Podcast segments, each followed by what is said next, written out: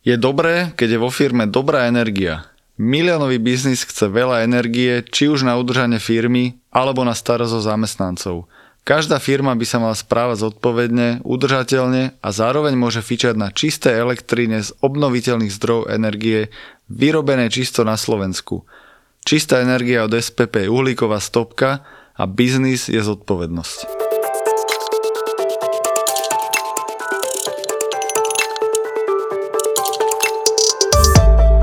Teda keď staviaš tým na Unicorn, tak nač si dávate vy pozor. Alebo čo potrebujete, aby, ste, aby si to vedel dať ten moonshot alebo one way ticket. Čo ste My sa skôr na to pozeráme vždycky takým tým nejakou futbalovou terminológiou od zápasu k zápasu, že, že, like že, že, teraz sme tu, že áno, len to je veľakrát aj chyba tých začiatočných startupov, že oni sa pozerajú, kde chcem byť o 5 rokov, kedy chcem byť ten unicorn.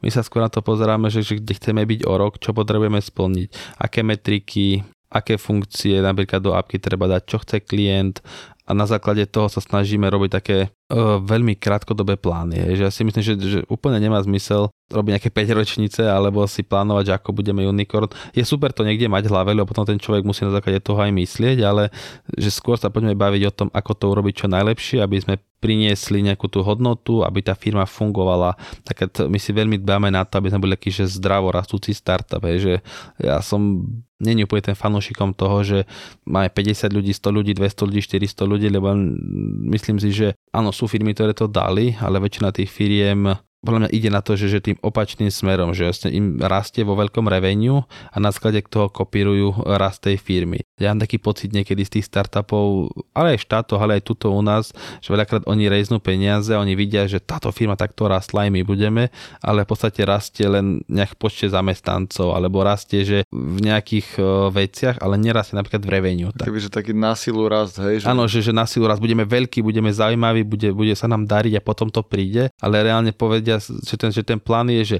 narastieme a potom urobíme sales, kde podľa mňa 9 z 10 tá firma neprežije, lebo má obrovský burn, proste pálí strašne veľa peňazí, ale reálne ona nestihne dobehnúť to, kedy to pálila, lebo ten tým, kým sa zabehne, kým bude fungovať, takže ono je to také vždycky dobre sa, sa zamyslieť, ako to naškalovať, aby, áno, nemôže to byť úplne zase pomale, že ideme jeden zamestnanec, druhý zamestnanec, lebo tiež potom je riziko, že, že niekto predbehne.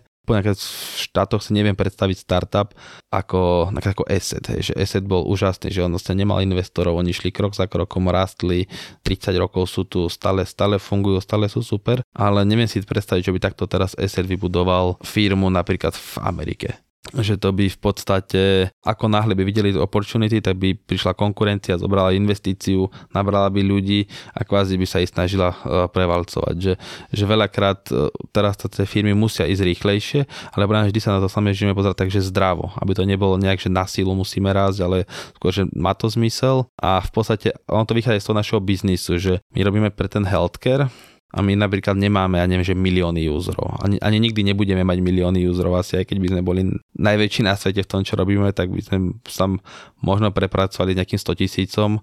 My nemáme, že 100 tisíce klientov, máme proste, neviem, že stovky klientov. Teraz náš cieľ je mať tisíce klientov. Je, že my ideme skôr takým tým segmentom toho, že tý, vieme, že tých počet kliník, počet nemocníc je uh, limitovaný. Na druhej strane vieme, že my nepredávame proste SaaS model za 10 dolárov na mesiac mesiac. Hej. Čiže my tie ceny úplne niekde inde, čiže my tým pádom ideme viac po tej kvalite ako po tej kvantite.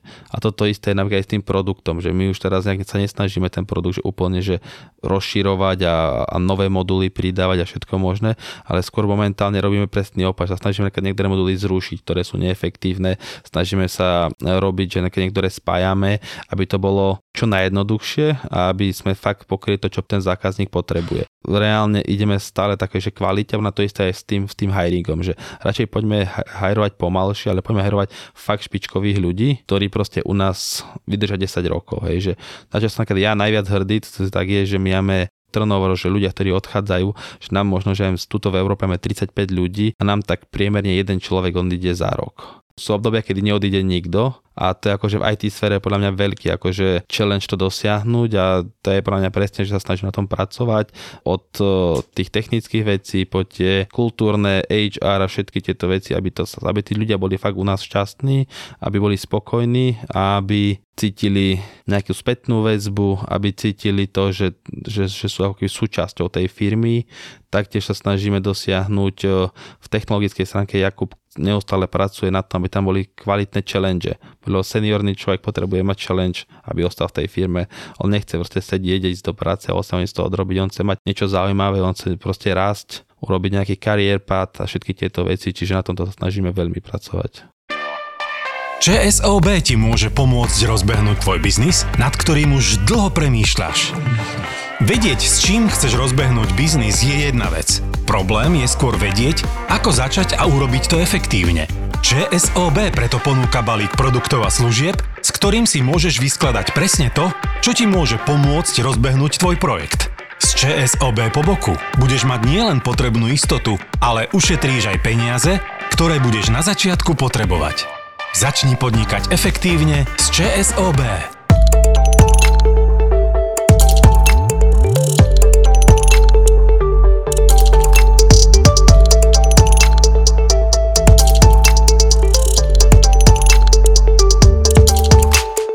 Dominik Metes, uh, VP of Operation a co-founder Surglox. To, jak to čítate? Surglox. To je ako keby surgery, Surgery and a logs akože zapísané, loguješ. Myslím, že tam je taká nejaká uh, slovná hračka skrytá. Ale na Slovensku to všetci vajú surlog, tak hlavne keď niekto volá z nejakého úradu alebo niekto taký, tak vždycky na tom smejeme, ale Takže Američania vedia vysloviť, hej? A, aj oni to tiež akože, bo niektorí to ako search, že, to, nie, že, že, také, že to je také mm-hmm. že rôzne, ale sú určite bližšie k tomu. Cítim tam nejaký veľký rebranding, keď to exitnete. Á, Zaujímavý bol insight s tými, s tými kolegami, že v podstate neodchádzajú od vás. To je, to je brutál, že to dokážete takto držať a niekedy mám pocit, že, že ITčkár, keď má presne že dobrý challenge a slušnú plácu, takže on nemá potrebu byť job hopper. Proste, že jemu to vyhovuje, je to super a ide. áno, z veľkej miery, myslím si, že je tam pár takých vecí, ktoré keď sa dodržia, tak, tak to bude. Ja sa priznám, že ja sa niekedy až strhávam zo sna, že, že si tak prechádzam ten zoznam tých ľudí a že hm, tento je s nami 5 rokov, 7 rokov, 11 rokov. A teraz si pozriem, že čo keď budú chcieť meniť teraz job, čo keď začnú všetci dávať výpovede, lebo proste si povedia, už sú tu dlho, hej, že, že až, taký, až taký stres nám prepadne, že teraz kde nájdem takýchto fakt, že super špičkových ľudí, lebo si myslím, že máme aj ľudský, aj, aj e, technologicky, že veľmi vyspelých ľudí vo firme, že ten tým je super, spolupracuje sa s tými ľuďmi skvelo, že až takú obavu niekedy mám, že, že a potom si zase poviem, a prečo by odchádzali, majú, majú čo robiť, majú motiváciu.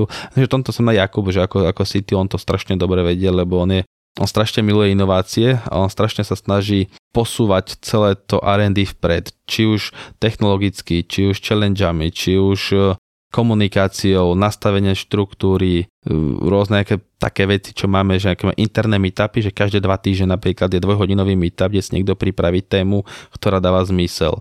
Každé dva týždne majú book club. Normálne si dajú knižku, dajú si kapitolu, ktorá dáva zmysel a potom si dajú, samozrejme všetko to je online a samozrejme si dajú nejaký Zoom ho, pol hodinku alebo hodinku e, raz za dva týždne, raz za tri týždne, kde si preberú, čo, čo dáva zmysel z tej knihy, čo nedáva zmysel.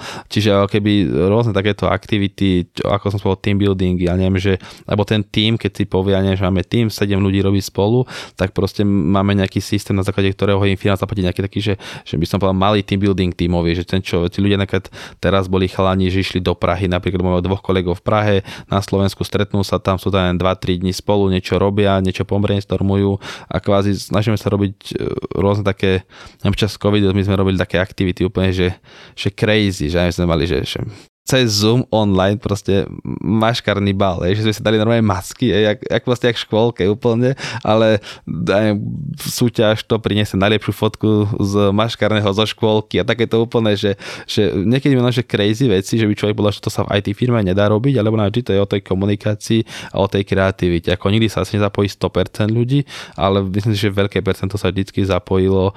Aj spoločné raňajky sme zvykli robievať, pozývať ľudí raz týždenne, zavolať tam nejaký niekoho napríklad, že, že tohto by tam mohol byť zaujímavý prísť pokecať.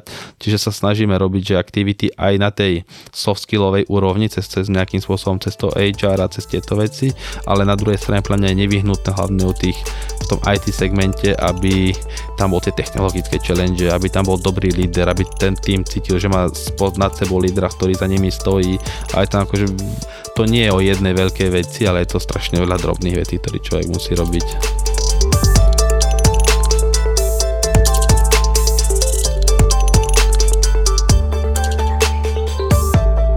Tým, že ste San, San Diego, čo je vlastne De- plus 9. 9, no, no, nepríjemné.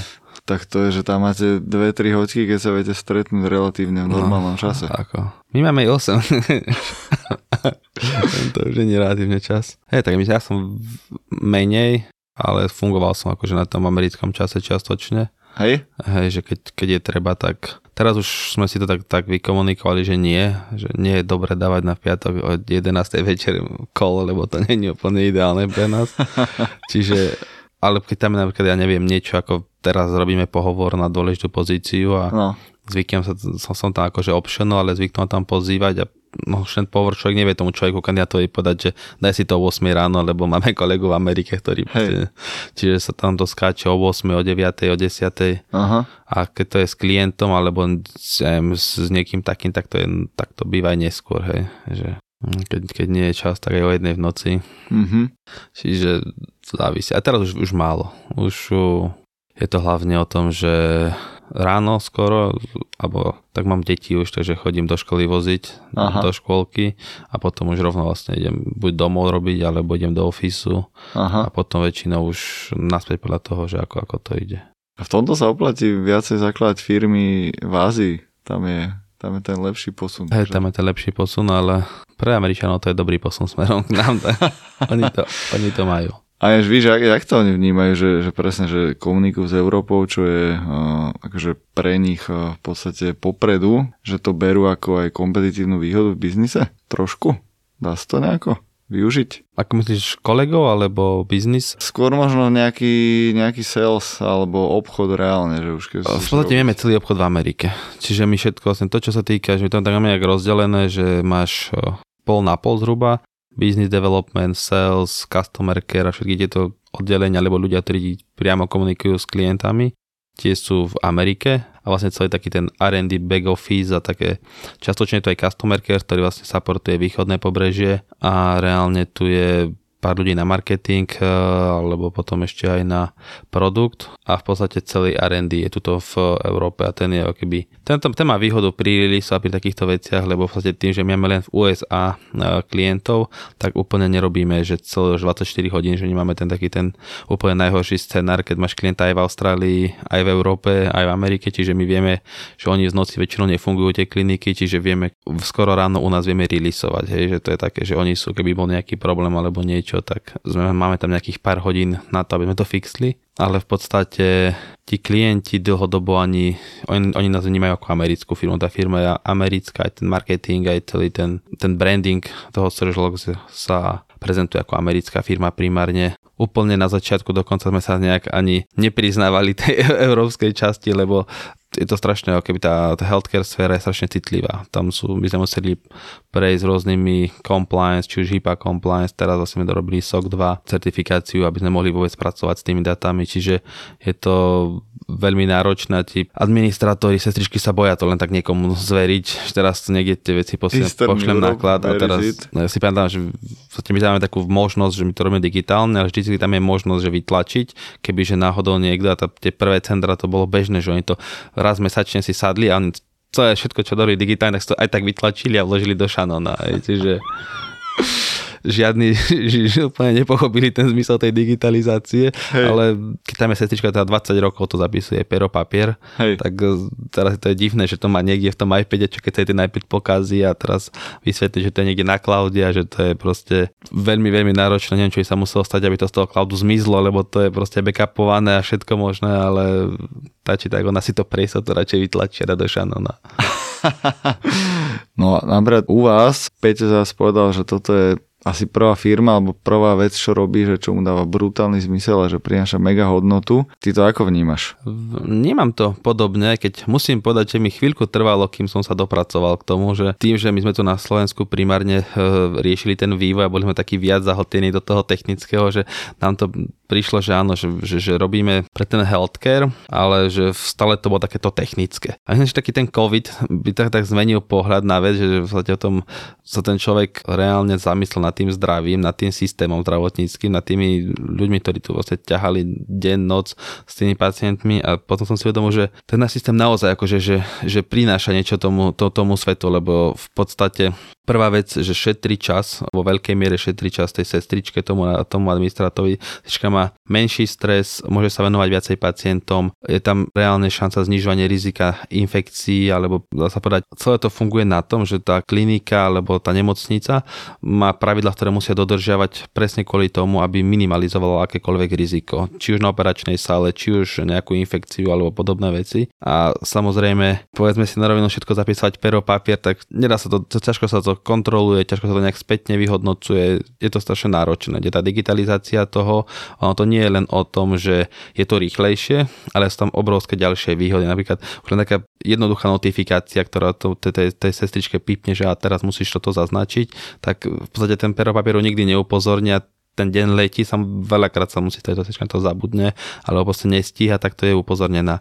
A plus ďalšia vec, keď tie dáta sa dajú do digitálnej podoby, tak sú tam obrovské možnosti ďalšej, ďalšej práce s tými datami, vyhodnocovania, ako možno niečo urobiť lepšie, ako robiť veci efektívnejšie, ako sa vyhnúť týmto veciam, kde ak sú tie dáta len na, niekde na papieri, tak z toho nikto nikto nevyhodnotí, alebo by to bolo tak náročné, že by sa to neoplatilo. Čiže celkovo si myslím, že ten healthcare, a myslím, že aj tu u nás, že tu ľudia berú ako samozrejmosť, že vlastne prídem do nemocnice, že, že musia ma ošetriť, nemusím nič zaplatiť, že ten náš systém v Európe je taký, asi není úplne najkvalitnejšie to zdravotníctvo, ale stále je dostupné a je dostupné všetkým, kde napríklad už v tých Spojených štátoch veľakrát to je presne o tom, že keď chceš mať kvalitu, tak si ju musíš extra zaplatiť a vieš si ju zaplatiť len nejaké percento ľudí.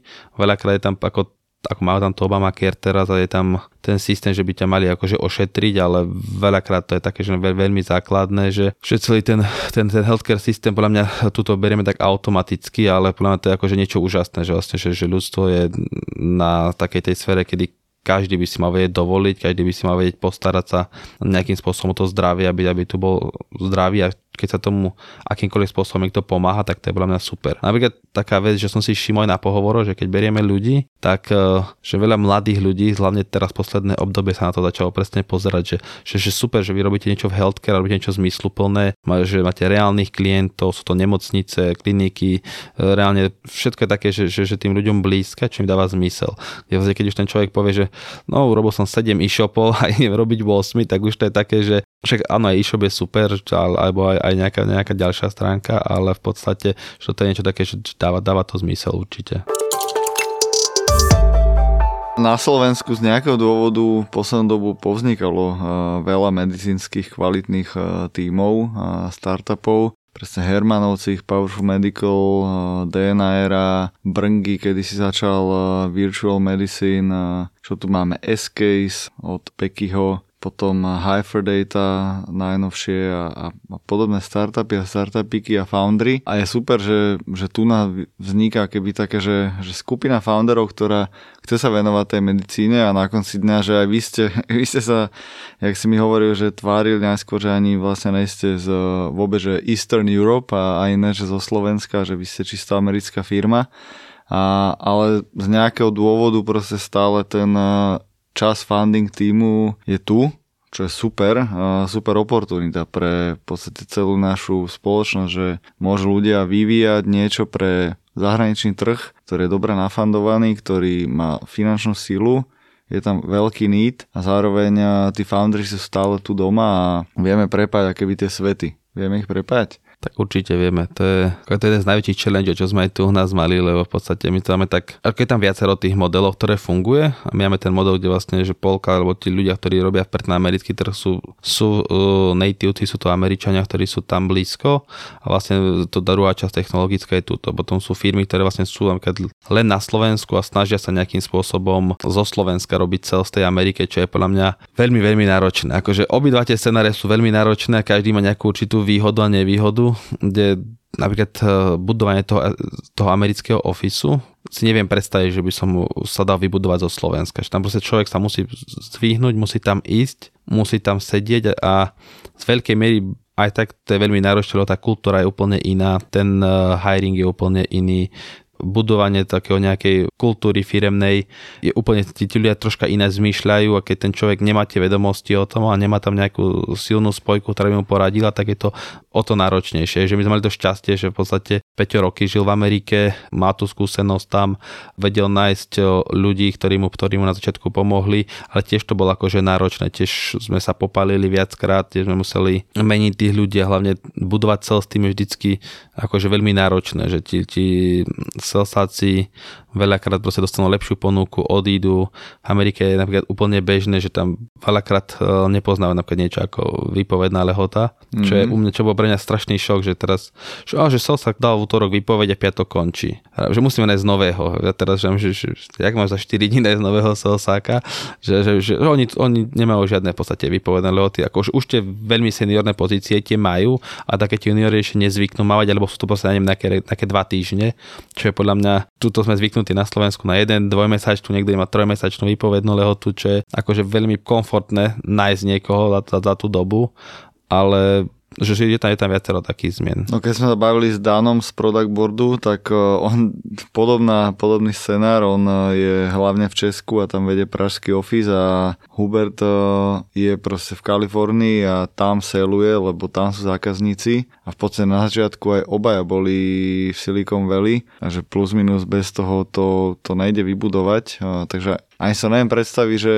že presne, že či sa ti to oplatí proste to, že znie to akože kostovo nízko, že si aj pri rodine, aj tu máš office a snaží sa tých ľudí cez LinkedIn targetovať a nejako tam nájsť tie spojky, ale asi na konci dňa presne musí prísť to rozhodnutie, že dobre, že buď jeden človek je tam, alebo nájdeme drahého Američana, Ideálne asi native, že? Tam asi... Asi určite. Ale my sme teraz mali také obdobie minulý rok, že Peťo Pletiak bol COVID, tak on uh, chvíľu bol aj tuto s rodinou na Slovensku. V podstate potom bol tak, že rok zhruba lietal, že mesiac bol tu, mesiac bol tam, čo bolo akože vyzeral, vyzeralo to byť akože extrémne náročné, lebo uh, jedna je ten časový posun, mesiac bez rodiny, proste potom ten človek príde, samozrejme v každý druhý let chytil nejakú chorobu, covid alebo to človek akože, že, že bol fakt, že úplne veľmi náročná, že tá situácia, čiže teraz sa zase aj s rodinou presťahoval naspäť uh, do Ameriky, lebo napriek tomu, že sme tam už mali 30 ľudí a mali sme tam ten tým, tak stále podľa mňa je, je potreba tam mať uh, ideálne toho CEO, toho človeka, ktorý tam vedie, lebo aj tí klienti, aj veľakrát uh, tie veľké nejaké siete chcú sa stretnúť osobne s tým CEO, tí ľudia taktiež, proste, podľa mňa je to, je to veľmi kľúčové. Že keď... On má asi americkú angličtinu, že? že tam není nejaká... Áno, on je, on je veľmi blízko nativca, podľa mňa, že ako úplne na Slovensku nikto nerozpozná, že nie je nativec a v, v Amerike to je také, že tiež podľa mňa, že, že tam nie je ani žiadny akcent, ani nič, on to vlastne študoval, aj, aj tam žil, aj dlhodobo pracoval, takže to je obrovská ďalšia výhoda, že on je v podstate aj americké občianstvo, čiže on je oficiálne ako keby myslím si, že nikto nemá s týmto problém tam. A, Peter Zajček. Peter Zajček, presne. A myslím si, že je to ako, že, že neviem si predstaviť, že, to napríklad, že sa to dalo urobiť bez neho tam, alebo že celkovo, že keby sme boli tuto, že to je pre mňa ako, že keď to niekto dá tak klobúk dolu, že, že poznám firmy, ktorým sa to podarilo čiastočne, alebo som takto, ale je to podľa mňa, je to také... No, také... Napadá ma, že Slido celkom uh, tak nejak bez reálnej úplnej prítomnosti founderov v Amerike, aj keď myslím, že oni mali potom sales, eh, nejakého VP of sales mm, v Amerike. Mali, ale Slido bolo také ešte, že oni mali celý svet. Ono to bolo, to bolo také, že taká, že výhoda, že oni to potom, tým, že my sme čisto momentálne na americký trh, tak sme to o to ako také, že centralizovanejšie v, v tých štátoch, že Slido robil celý svet a robil to viac cez marketing, kde my sme viac B2B oriented, lebo predsa len tie kliniky a siete, oni potrebujú mať taký ten direct sales, kde ten človek s nimi je v kontakte a podobne, kde sa chce ten človek stretnúť a vidieť, že to je, že to je reálna firma. Kde Slido veľakrát viem, že robilo aj také tie, hlavne to stavalo aj na marketingu, aj na týchto veciach. A... Tak hej, to je úplne iný typ produktu. A ale hej, to... oni, oni to celkom zvládli, by som povedal, myslím si, aj, aj v tých štátoch sa im darilo, aj, aj celkovo, čiže akože dá sa, ale tiež si myslím, že to mali dosť náročné z toho čo sme sa bavili niekedy spoločne a čo, čo, sme, čo, sme, čo sme kecali, takže je to, no dá sa všetko. Keď človek maká, neprestáva, ide si za svojím, tak sa dá len. Tak ty si hovoríš, že stačí ti 6 hodín spať, takže zvyšok, zvyšok je len práca, hej? Nie, nie, takže mám tri deti. takže si dosť. Popri biznisoch a startupoch. Takže, takže v podstate ako voľný čas úplne nemám, ale trocha tú rodinu sa venujem, ale veľakrát to je hlavne tá práca s tým, že mám taký už roky zaužívaný cyklus, že sa snažím cez víkend nerobiť. Je taký neštandard pre startupy, že pamätám si časy, kedy sme robili stále a teraz sa v nedelu nerobím takmer vôbec, takmer nikdy, sobotu to je také, že samozrejme keď ide nejaký board meeting alebo niečo dôležité, alebo prečítať si maily, hej, to nie je práca, ale taká tá reálna práca, že prídem za stôl, zotvorím si notebook a jem 4 hodiny niečo robím, tak toto nezvyknem, že skôr sa snažím cez ten deň fakt, že ísť ráno čím skôr do práce, niekedy som tam fakt, že dlhšie, ako ja dneska máme e, executive call a bude aj do 8 alebo do 7 večera, lebo tam vlastne americký kolega z toho linie, čiže v podstate od rána do nejakej 8, že, že sa snažím, alebo do 6, samozrejme medzi tým, keď ja treba niečo si vybavím, čo najviac tinúť sa tých 5 dní a potom vlastne od piatku od, od večera do toho nedela večera proste sa snažiť venovať zase rodine, že to mám tak, že zase taká tá psychohygiena potom cez ten víkend príde a zase potom v pondelok môže nabehnúť naplno. Čiže takým nejakým takým systémom fungujem, že mi to, celkom mi to funguje, lebo keď som zvykol robiť, že 6-7 dní, tak to nevydrží človek dlhodobo, že to toho človeka zničí. Podcast Mentalita Foundra ti prináša Campus Cowork. Áno, Campus Cowork patrí medzi najinovatívnejšie miesta na Slovensku. Spája podnikateľov, freelancerov, investorov, profesionálov či študentov, alebo kávičkárov. Zároveň organizuje rôzne formy diskusí, inkubačných programov alebo vzdelovacích aktivít. Ja osobne som ich veľký fanúšik a som rád, že na Slovensku máme takéto miesta na podporu kreatívnych a podnikavých ľudí. Najvyššie, ak máš chuť, ozvi sa mi, alebo ma prídi pozrieť na kávičku a môžeme nájsť spôsoby, ako môžeš z campusu pracovať aj ty. OK? A teraz späť nášmu hostovi. Počúvaš podcast Mentalita Foundra, ktorý ti prináša Campus Cowork.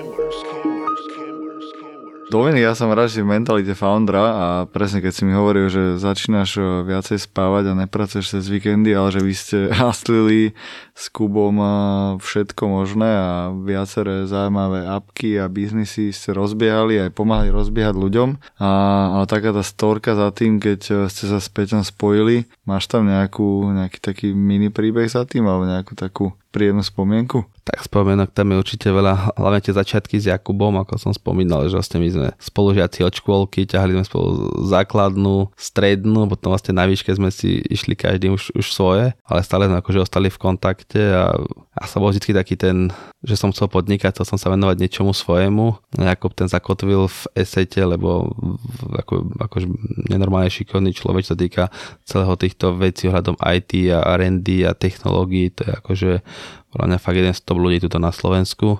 On je taký dosť skromný a on samozrejme nemá ani Facebook, ani žiadne väčšinu sociálnych sietí, má LinkedIn, sme ho troška potlačili, že on sa tak skôr, skôr tak eh, venuje týmto biznisom tak interne, firemne, že nie je nejak možno, že úplne známy. Na druhej strane to je možno, že škoda aj pre tú spoločnosť, že, že by vedel veľa, veľa vecí rozdať akože v rámci tejto sféry. Teraz sa snažím na tom nejak pracovať, robiť nejaké meetupy, začíname a podobne. No mne sa páči, keď eh, presne product board spomínaný alebo Maťo za, za Humensky a Takama a, a takéto firmy, že na Medium píšu alebo na svojich firemných blogoch alebo slovenský Mining a Rastohlavač, tak mali tam super tým, čo keby písali blogy o tej vlastne firemnej kultúre, o firemných ľuďoch a o firemných operations alebo komunikácia developerov a software inžinierov a, a biznis ľudí a že keby, že presne taký nový typ marketingu, že to nejsú nudné uh, nejaké vyhlásenia headquarters z, z Nemecka alebo z Londýna, ktoré že tu máš, prečítaj si, ale že fakt, že pútavé, zaujímavé texty, blogy, takže tam presne možno vidím nejaký taký potenciál aj jak pracovať s Kupom a s jeho osobnosťou. Presne tak, že tam my teraz keď pracujeme, sme za takú, respektíve uh, Jakub aj s chlami zo Slajda napríklad kooperujú na teraz chcú to taký tech fellow sa to bude volať a oni budú mať takú že skupinu technicky orientovaných ľudí primárne možno, že zo strednej Európy a chceli by aj robiť teraz, tuším, že máme v pláne tento rok ešte, ak stihneme urobiť nejaký otvorený meetup uh, s nejakými dobrými témami, kde by sme vlastne vedeli tiež niečo, niečo posunúť, uh, nejaké, nejaké vedomosti na nejaké skúsenosti ďalej. Myslím si, že Napríklad aj Andrej Kiska na to toho tlačí ako vlastne v podstate náš board member a vlastne investor, ktorý vlastne nás partner z Kreda, ktorý zastupuje Kredo nás tlačí, že sa málo, málo keby, že sa, že sa ukazujeme nejak, že, že sa skôr venujeme fakt tomu biznisu, takým by som povedal také to svoje v takej tej svojej bubline a že je dobre niekedy to ukázať aj na vonok, že je to potom dobre aj pre tú firmu, či už pre nejaký ten, ten branding alebo hiring. A samozrejme aj ten startup by mal vedieť vrátiť niečo do tej, do tej startupovej komunity, že niečo stade zobral a super, že keď už sa niekde posunú, tak to možno, že nejak vrátiť uh, tým mladým, tým začínajúcim, že možno by nerobili tie isté chyby. Čo Čiže... ste vy zobrali? Čo ste nám zobrali v startup komunite? Myslím si, že sme sa naučili na startup komunite už roky a veľakrát, veľa dobrých príbehov som som aj ja počul, aj som sa stretol s veľa zaujímavými ľuďmi, ktorí, ktorí ma posunuli ďalej. A myslím si, že na Slovensku je veľká ešte taká, že medzera v tej, tej komunite, že síce podľa mňa je, je tu tá komunita, ale mám pocit, že je taká, že nie, nie je taká plynulá a nie je taká, taký mám pocit, že keby že tak, taká pauzovačka, hej, že, že, že, je tu nejaká skupina ľudí, ktorí bola spolu, ktorí boli známi, potom sa im celkom zadarilo, sa to, niektorí išli do Ameriky, niektorí rozcestovali, zase tu bola medzera, zase niekto vznikol, taká nejak niektorí úspešnejší a také, že, ale nie je to taký ten plynulý chod, že keď človek pozrie do Prahy alebo do Brna, tak tam mám pocit, že tam to je také oveľa, oveľa živšie, že tam sa stále niečo buduje, stále niečo rastie. No a to je také troška aj na škodu nám, lebo veľa tých šikovných ľudí je zo Slovenska, z tej Bratislavy alebo z Košic, ide do toho Brna alebo do tej, do tej Prahy, že nám tí šikovní ľudí sa tam, sa tam doslova, že, že nám ich kradnú, ale na druhej strane podľa mňa aj my si to musíme vlastne zapracovať na týchto veciach a skúsiť pomôcť tej komunite, že myslím, že dáva to, zmysel. To, to, to hovoríš presne, že veľmi dobre, že boli nejaké neulogy a prvý spot 2008 až 12, presne ľudia okolo uh, Maťa Vtačníka alebo Jara Luptáka a podobne. Uh, potom presne, že oni nejak sa, jak skončil spot, tak nejak sa stiahli, plno ľudí podchádzalo do Amerik a tak nejak tu potvárali dvere. Mišo Trúba na jeho startupy, potom presne taká nejaká nová vlna, nová krv, Dušan Dufek, Marek Zámečný, Campus, a povznikali presne nejaké slajda, také tie startupy číslo 2, druhá vlna. Marek Lavčak v Košiciach veľa roboty, ale veľmi na východe, veľmi ďaleko žiadna Bystricko-Žilinská spojka. A teraz, jak vznikol nový spod a zasa to tak trošku začína spájať aj s Hababom Campusom tu na Bratislave. A stále tam cíti, že presne, že to není také, že, že hell je, že poďme všetci mať meetupy, zdieľať si tie skúsenosti, že dobré, Peťo Komorník, exitli ste to Sisku, tak čo to znamená, jak to vieme spraviť my, jak to nejako tak uh, ty máš teda ambíciu, že takto by si to možno aj nejako chcel viacej zdieľať do komunity? Ako, nechcem povedať, že ambíciu, ale akože myslím si, že by som chcel v podstate pomôcť tomu, keby bola nejaká možnosť, že ja sa tiež, ja chápem v podstate tých, tých ľudí, aj tých, tých niektorých startupistov, lebo ja si pamätám, že keď sme začínali na začiatku a ešte sme v podstate mali veľmi malo vedomostí a skúseností, aj keď sme si mysleli niečo iné, tak sme chceli chodiť prezentovať, chceli sme sa rozprávať s tými ľuďmi a čím reálnejší bol ten biznis a čím sme rástli, čím to bolo také serióznejšie, tak to bolo jedna vec menej času a, a, a menej energie venovať sa tomuto, lebo v podstate ten človek potreboval dlhšie do toho biznisu. Čiže teraz stále to je také, že, že, že, že je v tej práce strašne veľa, ale možno, že sa nejak stretávať. My dokonca máme takú nejakú skupinu, FOFOFO sa to volá, chalani rozbiehajú viacerí, že tam som... Founders for Founders. Áno, bol, áno, Jano Sejt, s nimi ešte keď si dávno robievali, ešte keď začínal, aj my, aj oni, ešte keď sme mali, keď robil, on nerobil startupisto, ale ešte robil vo VZU a podobne, čiže sa, sa roky poznáme, takže ma tam, ma tam zavolal, čiže bol som tam aj ja, Jakub, zo párkrát niečo o, pozdierať informácie, čiže snažíme sa troška byť taký, že ak je priestor, tak niekto myslí, že mu vieme pomôcť, tak, tak to vieme skúsiť. Hej. To je ešte otázka, či mu naozaj pomôžeme, je druhá vec, ale nechceme sa tomu nejak strániť, lebo... Tak asi je to náročné, keď už presne chceš toho unicorna budovať, ešte budovať aj vzťahy v rámci komunity, keď ty musíš budovať vzťahy so zákazníkmi, s klientami, so svojimi kolegami, ktorých musíš stále dokupovať stoličky a dohajruvávať a potom ešte máš presne každé dva týždne niekde o 6. večer na pivo, vínko a, a rozprávať vlastne, že čo robíte, že asi do toho tri deti a do toho by si chcel možno aj nejaký šport alebo nejaké svoje hobby, že toto ako heknúť. No. Je, je to náročné. A ten šport teraz som začal, akože som veľmi roky zanedbával nejakú že fyzickú aktivitu a už, to, už som to cítil, že však keď si prečíta akúkoľvek knihu, tak všetci hovoria, že to je nevyhnutné pre to telo, takže som, som začal troška aspoň do fitka, aspoň trikrát do týždňa sa zastaviť, e, ísť ráno. Samozrejme, na úkor spánku troška skôr stať.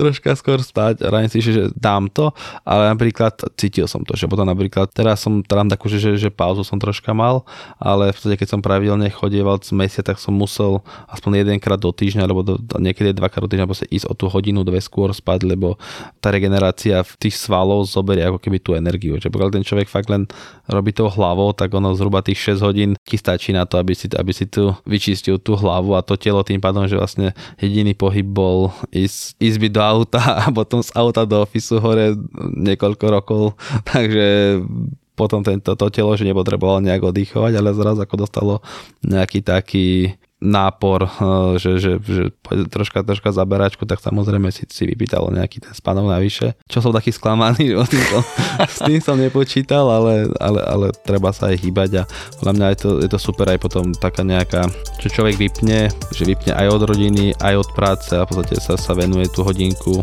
to je väčšinou v tej posílke. Ja som taký ten rozbijací typ, takže, takže úplne, že, že, že zabudnem na všetko, venujem sa tomu a potom asi bežím do práce.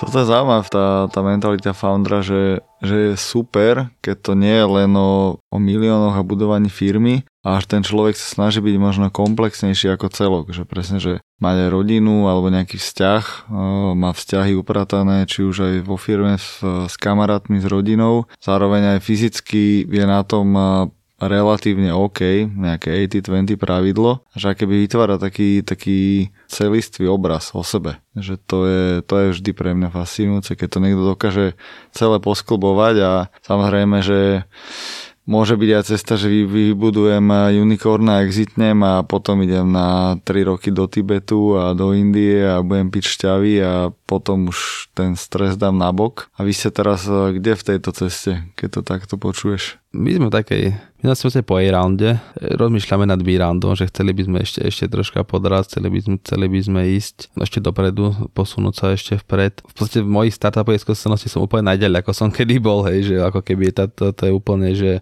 myslím si, že v podstate už nie sme ani tak, že startup, vlastne do 2015 predsa už to je asi 7 rok, máme 70 ľudí, v podstate máme nejak v miliónoch revenue, máme, som povedal, už nejakú tú kultúru, máme nejaké tie veci, ale stále nie sme presne, a ten Tibet to ešte nie je, hej, že to je, niekedy sa vždy smejeme s Jakubom a aj s Peťom, že niekedy to vyzerá tak blízko, ale zároveň tak ďaleko, že to je až uh, úplne, že, že nelogické, ako, ako niečo môže byť rýchlo, alebo ako, ako sa to môže veľmi rýchlo meniť tá situácia, tie, tie veci, čiže ešte úplne pri Tibete nie sme, ale verím, že sme na, na správnej ceste k tomu. Uh-huh. A čo by si povedal Dominikovi v 2015 teraz po tých 7 rokoch? Že čo by nemal urobiť alebo čo by mal urobiť, aby to možno bolo jemne kratšie alebo efektívnejšie? To je taká zaujímavá otázka. Ja sa väčšinou snažím nevrácať úplne do minulosti, že skôr sa snažím pozerať dopredu, že mám takého, mám takého jedného kolegu, ktorý má takú teóriu, že je jedno, aké rozhodnutie si urobil, bolo správne, lebo si ho urobil.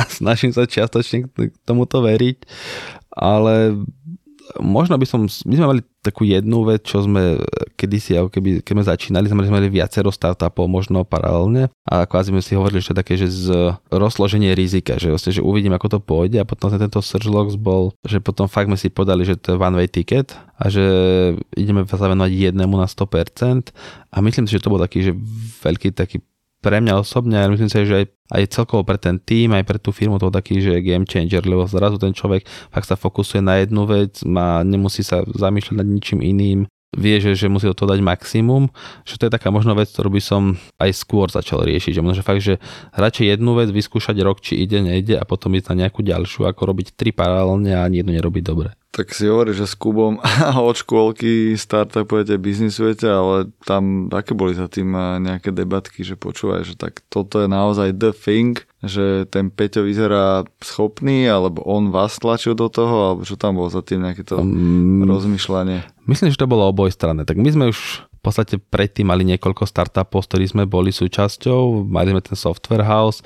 my sme robili niečo s hudbou, robili sme niečo aj s e-shopom, robili sme rôzne sféry a toto nám dávalo akože sme tak produktovo orientované, toto bol taký, že produkt, ktorý naozaj má zmysel aj z toho nejakého vyššieho rozmeru a aj z toho biznisového sme tam videli obrovský priestor, čiže my určite s Jakubom sme chceli ísť do toho a na druhej strane Peťo podľa mňa tiež e, jemu to dávalo zmysel, lebo on bol vlastne v Amerike, on vedel, že tu potrebuje fakt, že niekoho, kto naozaj participuje na tom ako na svojom, lebo ten človek potom iné sa k tomu stavia. Pokiaľ je to zákazka, tak to je vždy len zákazka. Ako môže byť, mali sme super klientov, doteraz sme s niektorými v kontakte, ktorí kedykoľvek tvrdia, že keby sa čokoľvek stalo, príďte k nám naspäť, že kedykoľvek budeme spolupracovať, ale vždycky to bol len klient, kde človek musel sa na to ináč pozerať, ako keď to je jeho firma, keď nejak, nejak, nejak jeho súčasťou, čiže myslím si, že to bolo úplne také, že win-win situácia z obidvoch strán, že to bolo ani neviem úplne, že kto prišiel prvý s tým návrhom, ale podľa to skôr z takej diskusii to vyšlo, že a my sme si uvedomovali presne ten opak, že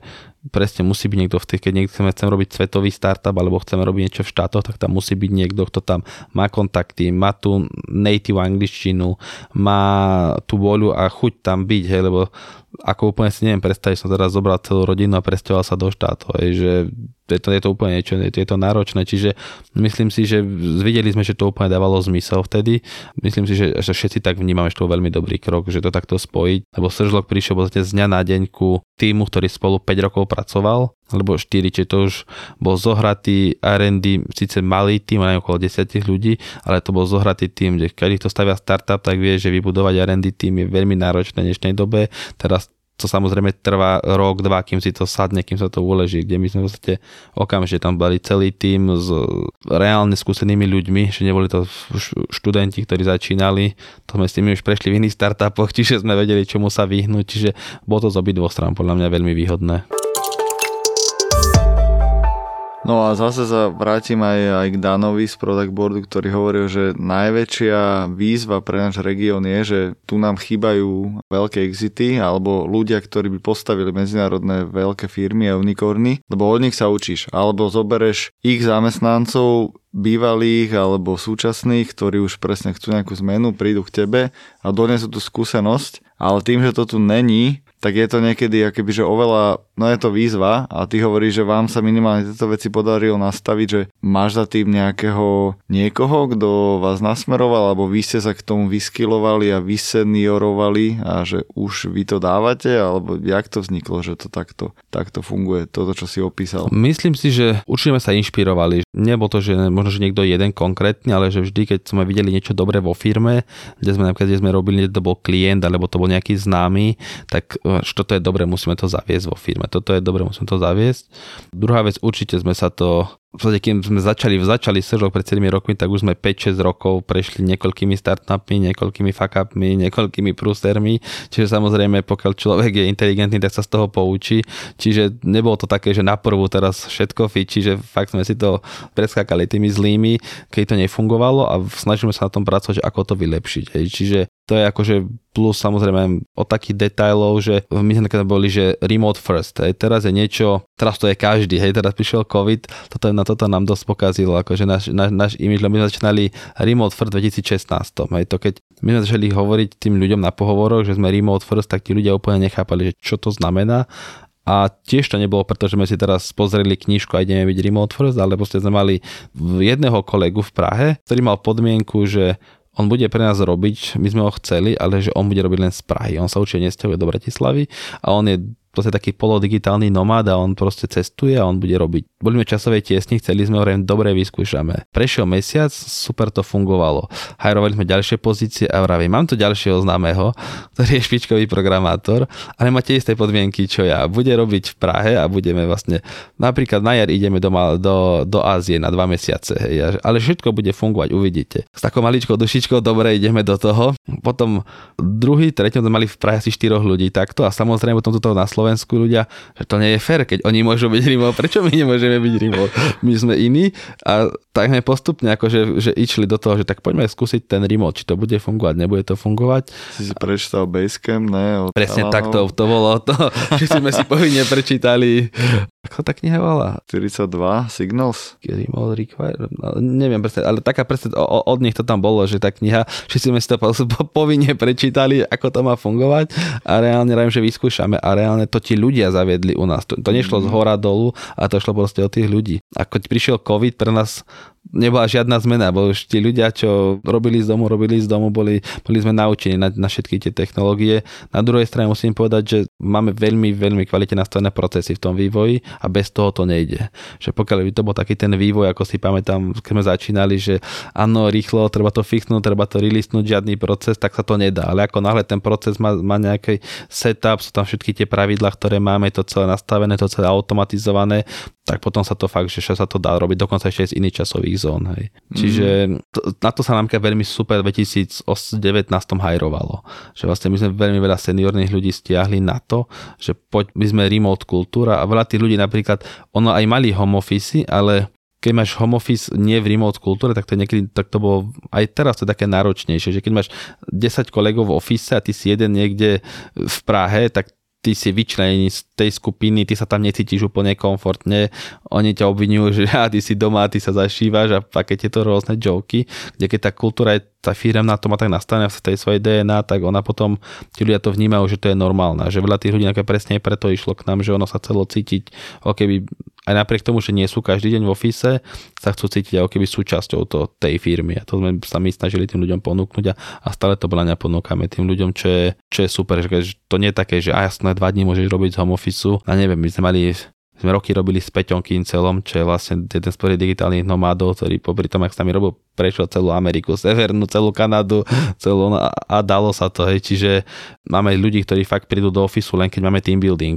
Ale prečo sme sa inšpirovali napríklad týmito veľkými firmami, že máme 3-4 krát do roka akciu, keď sa celá firma, ako keby celý ten európsky office stretne. Hej. Teraz počas covidu to bolo troška menej, ale zase teraz sme to rozbehli, že vlastne na jar sme sa všetci tuto stretli, príde Peťo z Ameriky alebo aj nejaký možno nejaký jeden, dva kolegovia. Teraz sme mali vlastne minulý mesiac eh, veľký team building, kde vlastne každý, kto mohol nejaký zhruba 20 kolegov z Ameriky tu prišlo, boli tu celý týždeň, stretli sme sa fyzicky všetci, bali sme nejaké, ukázali sme im, ako funguje, ako sme, že sme reálni ľudia, nie sme len obrázky na sleku, teraz nejakú vianočnú party chceme mať a chceme, aby sa tí ľudia aj fyzicky stretávali, lebo to je nevyhnutné, ale musí to byť, lebo pokiaľ by to nebolo, tak by sa to troška tá ľudskosť z toho vytratila, ale dá sa to aj takýmto spôsobom nejak nahradiť. Keď, keď ste ich mali takto všetkých pokope, tak aký tam vidíš najväčšie rozdiely v mentalite tých ľudí? čo prišli z iných kútov Európy alebo z Ameriky hlavne, že jak by si to porovnal, že čo možno si zobrať z ich silných stránok?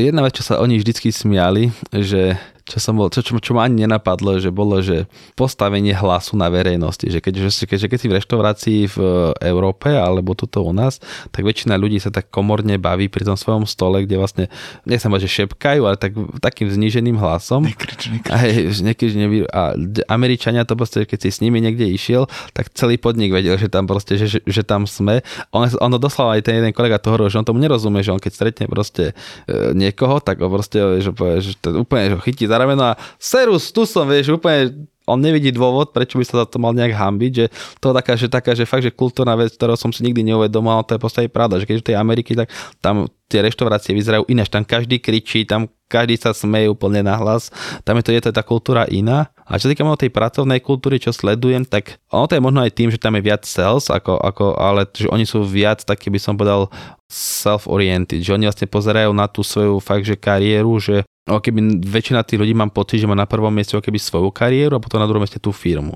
Kde tuto v Európe sa snažíme budovať, myslím, že tí ľudia sú takí, že, že skôr tímoví hráči, ktorí vnímajú tú firmu, že to je minimálne na rovnakom úrovni, ak, ak nie viac. Hej. Čiže to je také, že možno, že tak vedia tí Európania možno viac obetovať pre tú firmu, že sú takí, že väčší tímoví hráči, by som povedal, ale hovorím, možno to je skreslené tým, že my tam máme ten sales a business development a povedzme si na rovinu, tí salesáci musia byť takí, lebo ináč by nezarobili, majú vlastne svoje commissions a oni, oni musia makať takže sami za seba vlastne kopu, ale každopádne toto je taká, taká ďalšia vec. A potom samozrejme sú také tie rôzne tie príhody. E, našťastie nám, my sa, nám sa snažia, máme tam veľmi šikovných ľudí, aj, aj na HR sa snažia vyhnúť akýmkoľvek konfliktom, akýmkoľvek žalobám, lebo tam ten ich HR systém, alebo ten to nastavenie úplne, že, že oni tam všetci veľmi radi súdia, hej, že keď u nás, keď človek sa s niekým súdi, tak to je také, že, že vieš, a na čo a stratáš tým čas a vieš, nepoznám človeka na Slovensku, ktorý by sa rád súdil, hej. Možno, že oni, Harabin, ten to má v obľúbe. ale iné nepoznal. Kde v Amerike to akože oni to berú ako uh, vyjadrenie spravodlivosti. Že on si myslí, že má pravdu, ten druhý si myslí, že má pravdu, tak on ide za tým sudcom z dôvere, že on rozhodne, kto má pravdu. A v podstate myslím si, že veľakrát to je veľmi akože, že zaujímavé, že tam funguje, ale veľakrát potom tí ľudia sú naučení zneužívať. Hej, že, že samozrejme my sme zažili nejaké tie konflikty, kedy vlastne vyhodí človeka, on ti na druhý deň príde do roboty a povie, že on není vyhodený, že on ďalej robí a proste, že on podá žalobu a proste my sme nemali nemali, my sme nemali dôvod vyhodiť.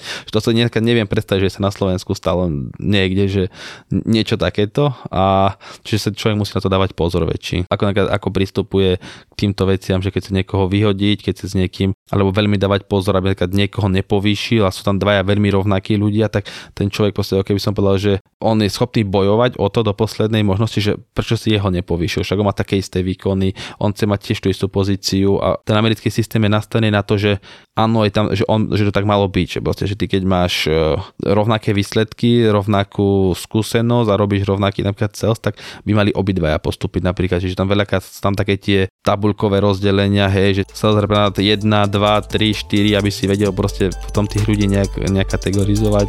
Čiže to, tieto veci sa, sa, sa treba viac si myslím, že ináč, že tuto u nás to je tak na ľudskej báze, že ten človek na tom HR sadne s tým človekom pokeca a reálne sa na niečom akože dohodnú, aby to bolo win-win že to je také, taký, taký rozdiel najväčší asi.